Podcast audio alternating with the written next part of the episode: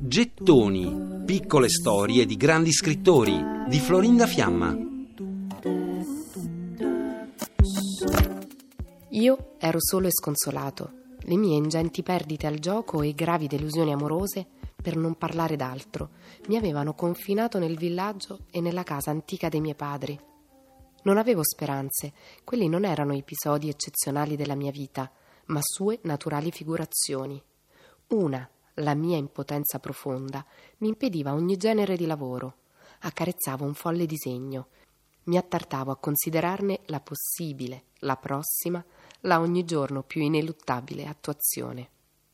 Tra le prime pagine di Cancro Regina, pubblicato nel 1950, Tommaso Landolfi racconta così la sua dipendenza dal gioco.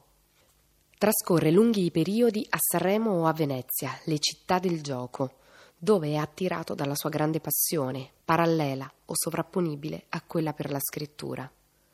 A Colonia e a Berlino gioca a poker con pregiudicati e scommette nelle sale delle corse.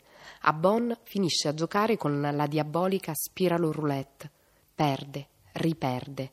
Tommaso Landolfi è un uomo estremamente colto, sembra aver letto davvero di tutto e gli amici si domandano quando riesca a studiare, visto che spesso fa l'alba nelle bische.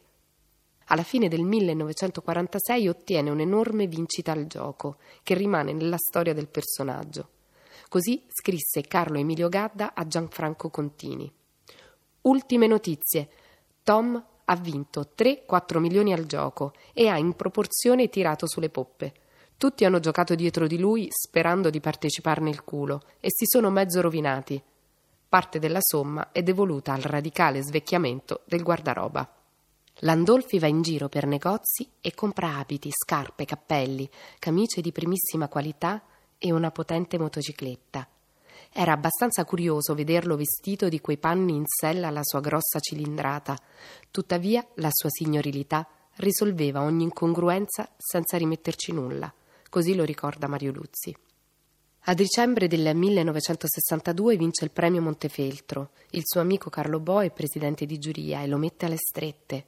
Dal momento che conoscevano la sua misantropia e timidezza, lo ricattarono e gli scrissero: «Noi avremmo deciso di darti il premio, solo che è indispensabile venirselo a ritirare di persona, in caso contrario».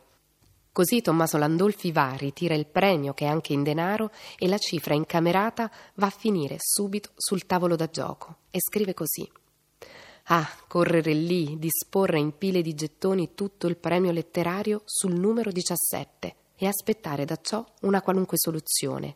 Non uscì, ben inteso, il 17, uscì il numero accanto, lo sciocco 25, dispettoso come una scimmia. Sempre esce il numero accanto.